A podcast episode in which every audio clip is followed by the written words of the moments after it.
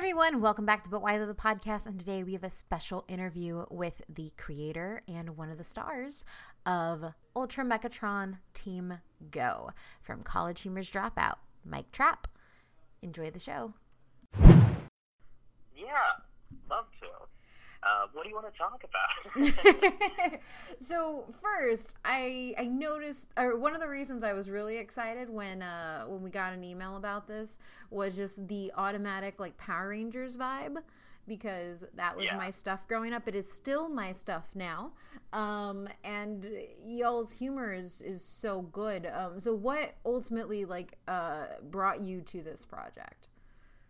yeah, I mean, it started from this, uh, from you know, a, a very Power Rangersy kind of place, but um, I think the the first earliest sort of germ of the idea was uh, in thinking about the Power Rangers as a team, and uh, every team group project I've ever been a part of, especially one that wasn't decided by myself, where you were just sort of put together in a group from some other force, um, almost to uh, as a rule, like the, that group did not get along, um, uh, and it, it seemed like it would be fun to to uh, to imagine these chosen crime fighters, uh, saviors of the world, who just happen to hate each other's guts a little bit, or at least not not really gel perfectly. Yeah. Um, uh, and it also just felt like a, a, a whole genre, which, like, you know, as you mentioned, like, was a was a big part of. Um, like, I wasn't a huge. I didn't watch a whole lot of Power Rangers, but it was inescapable when I was a kid. yeah. Um, it was just everywhere, and uh, uh, also wasn't something that I had seen parodied all that often. Um, so it seemed like a fun world to dive back into. Awesome. Yeah. Um, so, what would you say, like, kind of building out this, uh, building out this world, right? Like, it's uh, the very first episode opened in Japanese. Um, Yeah. and i i the world, as as humorous and everything is, and as humorous as the set design is, it actually seems like a pretty like big established like. There's lore to it, right? Um, Yeah. how, yeah, there is. how, how is that what, what's your favorite part of that Yeah, I mean, I I, I really love um, shows like um, uh, I, you know this this has some similarities to shows like like Venture Brothers and Rick and Morty and things Yeah. like that, where in the sense that those are those are shows that kind of started from uh, as, as an homage to to some show, whether it was Venture Brothers with Jonny Quest yeah or Rick and Morty with with you know Doc and Marty and and uh, Back to the Future. Um, but but each of those shows uh, quickly moved beyond parody. You know, it was more than just like we're going to take you know thing A and map it onto thing B. Um, uh, it it didn't take long to develop its own lore and its own sensibility um, and and tell its own stories beyond just the, the leaping off point. Um, and and I kind of treated this the same way as like it's like well we can take the sort of the whole mecha genre, this idea of um, big robots that have to fight monsters in a city, um, which is present in many other places uh, outside of Power Rangers. yeah Um, it's like, well, if we just take that as a sort of setting, a general leaping off point, and then use that to tell comedy, um, uh, there's there's a lot to be mined there. and you and, and it is one of the things that i think a lot of people um immediately see like power rangers and everything but i'm also getting like um like uh old Suitmation vibes from it which is perfect with y'all's kaiju Absolutely. um Yeah. what i guess uh, to kind of like help the audience kind of expand because because you're right like there's that kernel of it but there is so much more of the mecha genre out there what else did you all look to when kind of crafting and creating this Yeah, uh, I mean, um, uh, I was pulling. Uh, there's also a fair amount of like sort of Pacific Rim being pulled into here. There's a little bit of Godzilla. Um, there's some Voltron. Uh, I, I did. I did a. a, a I'm not. Uh, I'm not as well versed in the mecha genre as I liked as I would like to be, and this project got written pretty quickly. yeah Um, so, uh, uh, but I did end up doing a couple deep Wikipedia dives uh, through um, uh, through a few uh, things yeah. like Stephen Thomas and Jared Logan and things like that, uh, just to sort of um, get a, a little bit of a handle of like what's been covered, what what sort of tropes um, uh, pop up again and again, and how can we have the most fun with this? And I can tell you, it. I, I had a lot of fun as a viewer, a lot of fun. I actually think my favorite episode is I don't remember her name, but it's where she's trying to be really, really good at partying, and so she forgets yeah. why she was partying in the first place, and she's like driving the mech like drunk, and I'm like, oh my god, this is so good. Thank you so much. Yeah, that um, that's uh, that's episode two. That was written by Jessica Ross, and and yeah, there's it. it uh, the nice thing about imagining, um, you know, we we draw a lot of comedy from this notion that each part of the Ultra Mechatron is piloted by a different person.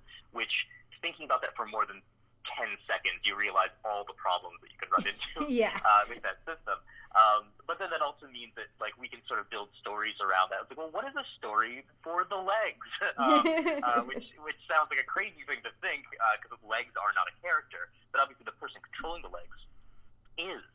And uh, um, and if this is their uh, if this is their their responsibility, then also like what is that kind of person? Know, when I was first conceptualizing this thing, I imagined the legs as being this sort of um, you know, put upon workhorse a little bit, like the person in the group project who does 90% of the work but doesn't get any of the credit yeah. or gets an equal amount of credit because like they're like you're moving around a lot but you're not doing the big flashy punches um, but uh, but you're perhaps the most important part of the team and what happens when that person uh, who is this, this sort of studious nerd uh, who's been working so hard uh, decides to let loose and you lose that person uh, you know, you get some fun character uh, explorations there, but you also get to see the silliness of a drunk giant mech somewhere the city. Uh, so talking about like the other characters, is they each have um, their own area, like you said, that they control. Um, and yeah. they all kind of uh, they live in the tropes, like the, the, the trope that they embody is there, and then each person, you know, y'all bring out like different pieces of it um, to make it different and not uh, too reliant, while you still know what you're going for. So why don't you talk a little bit about the the different characters that you know that you've created to kind of fit into uh, this mecha world and you know control the different pieces. Sure, yeah. So the the Ultra Mechatron team is composed of of four uh, four different uh, pilots. Uh, Sarah controls the head, and she's our, your sort of tactical leader.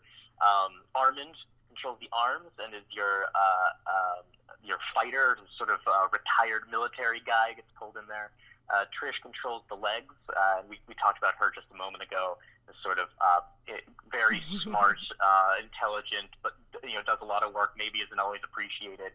And uh, Brody uh, controls the torso and does basically nothing because uh, the torso doesn't move at all. It, it has very little function. Um, and uh, that sort of character game was one of the earliest things we, we settled on. Uh, this notion that, like, if you did have someone, the, the torso is a huge space that someone should probably be sitting in but it doesn't do much for you tactically. And to have someone in charge of the torso is also true of a lot of group projects where there is someone who doesn't always pull their weight and uh, they're still a part of the team because they were put in your group, but um, and you have to deal with them, uh, but they may not always be contributing equally. So I do have to say, Brody is one of my favorites. thank you very much. uh, he's very. It's very fun to play him. Uh, uh, because um, uh, I, I really enjoy playing um, big dumb idiots, basically, for lack of a better word. Uh, uh, I, you know, I spend a lot of my, my time here. Uh, you know, I, I, I manage uh, a lot of the writers here, so I have to spend a lot of time with, with my uh, manager hat on and being responsible and, and trying to uh, approach decisions as, as smart as I possibly can. So getting the opportunity to play uh, an annoying idiot is, is kind of a breath of fresh air. so how do you go how do you get into character from being somebody who like does project management and managing people to just like letting it loose and being like yeah i can put that all aside for a little bit yeah i mean it's it's like i said it's honestly kind of nice it's sort of like slipping into a bath um, uh, because you, you you know a lot of times uh, uh, i at least like long to to be able to say like, ah, does this have to be my problem? Do I yeah. have to deal with this? And uh, you know, it's harder to put on the big boy pants.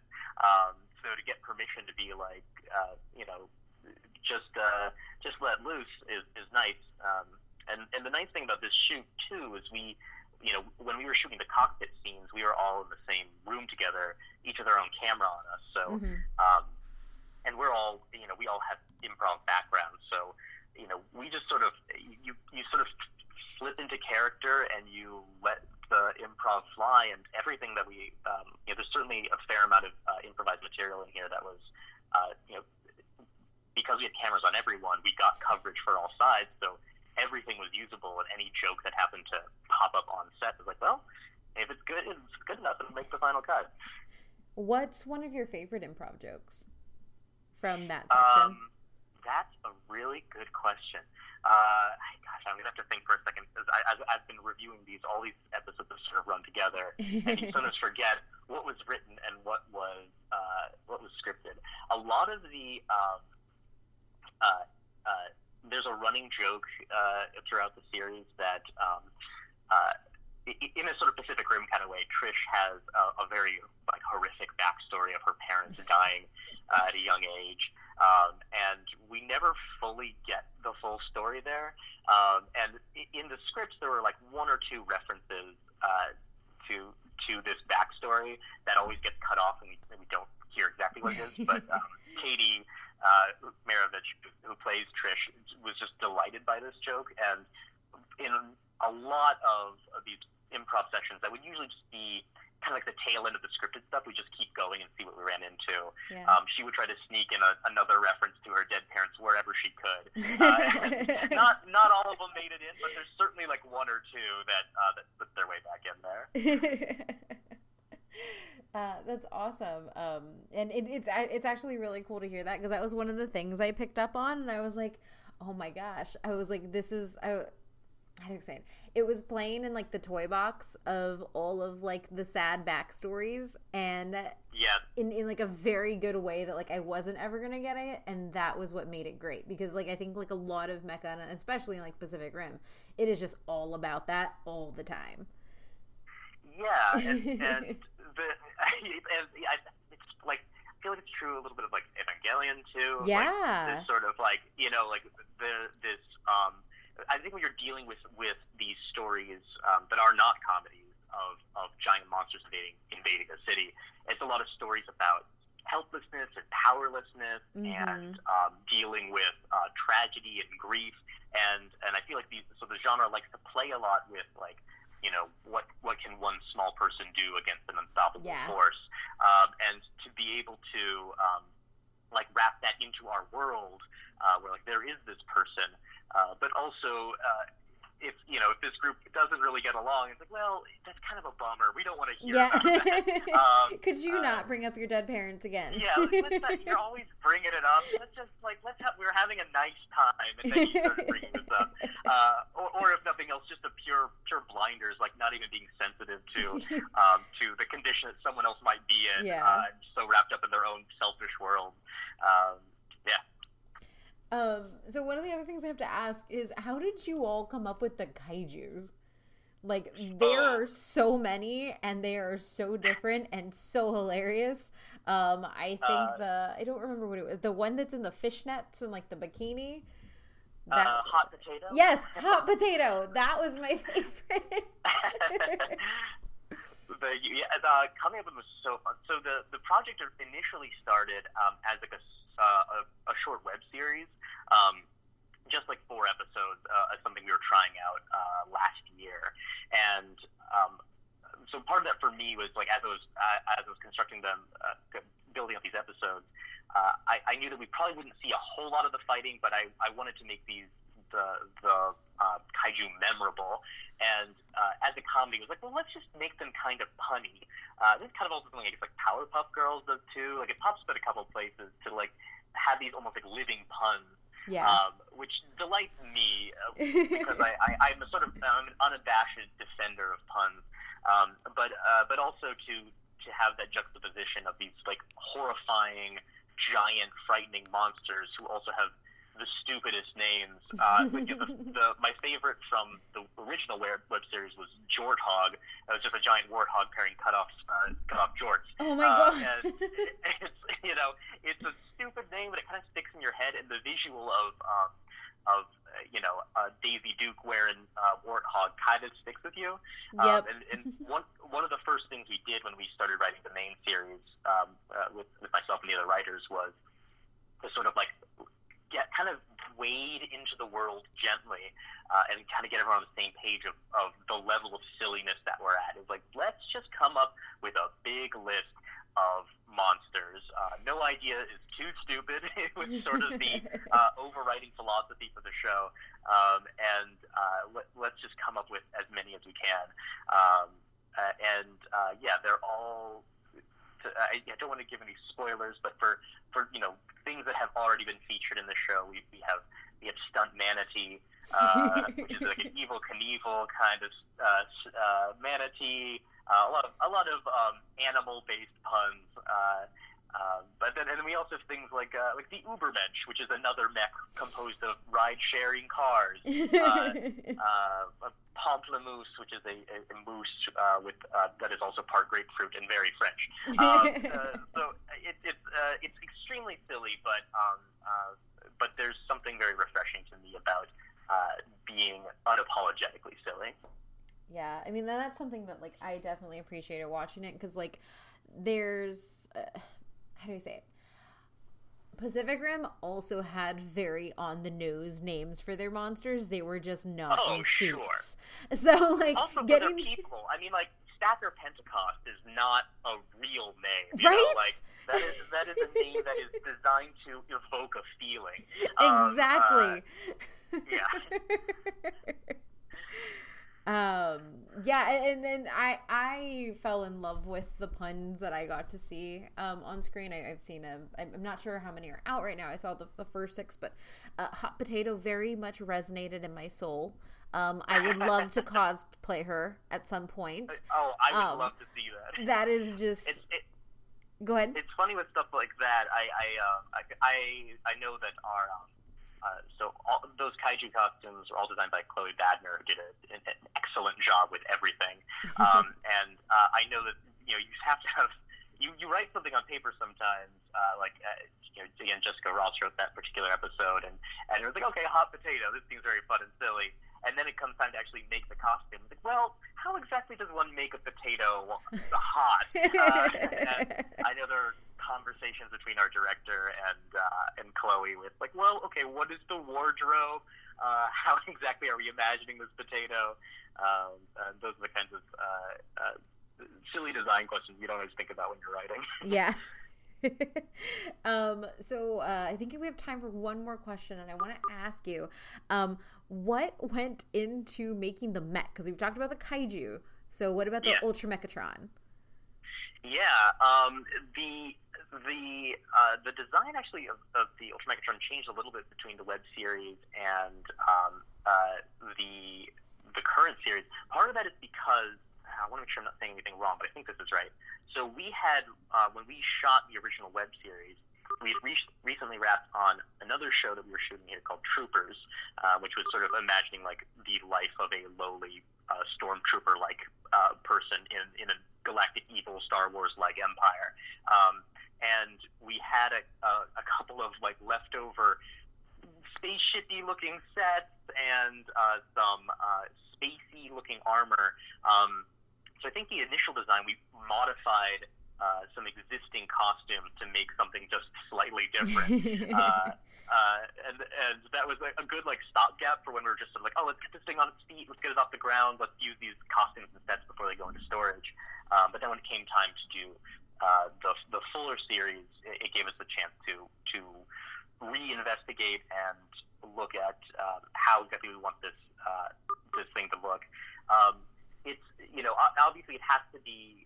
I guess I never explicitly say this for anyone who hasn't seen it yet. The the all the the fight scenes take place in this sort of um, you know suitmation kind of style, but in the uh, a, a cute kind of cardboard city. It's, everything's very clearly like handmade, um, and so uh, which which is nice because it gives us a little bit of a um, of, of wiggle room to play around with verisimilitude. Like we don't need to look exactly like a like a working robot. It kind of just needs to to evoke a robot. yeah Um, uh, so yeah, like making sure that that we had things that could sort of represent each character. Um, you know, a cool looking helmet, some cool gloves, uh, cool boots, um, and uh, and then beyond that, uh, there was sort of this this general idea that like the Ultra Mechatron's powers are not com- like fully defined. Uh, in any given episodes, we can introduce some new thing that might be in there, whether it's laser eyes or a propeller that comes out the head, or uh, nipple missiles, or any number of other things. Um, uh, yeah, we sort of like we let the the writing define what powers we wanted to have, and then kind of kind of just shove that to our producers. like, can you figure out how to do this? Awesome. Well, this has been great talking to you. Um, why don't Yeah. you uh, tell everybody listening um, where they can watch the show and where they can, you know, find it and you on the internet? Yeah, um, uh, you can watch uh, episodes of Ultra Mechatron Team Go on Dropout.tv. New episodes go up uh, on uh, every Thursday, technically midnight. There's, on midnight Pacific time between Wednesday and Thursday, depending on what time zone you're in. Um, but uh, Thursdays here, uh, and yeah, we're we're currently I think we just put up episode five of eleven, so we're about halfway through the series. Uh, and um, and yeah, if you want to hear more from me, you can. Uh, I, I tweet at Mike W Trapp. Uh, you can also find me on Instagram there, but it's mostly just cat and hiking pictures. So uh, if that's more your jam, you can totally go there. But uh, more of my news and jokes and things like that, I go on Twitter. I mean, cat and Um, hiking is a good Instagram profile. Yeah, I mean, look, I know what I know what people are after on Instagram. awesome. Well, thank you so much, Mike. Thank you for talking with me. Yeah, thank you.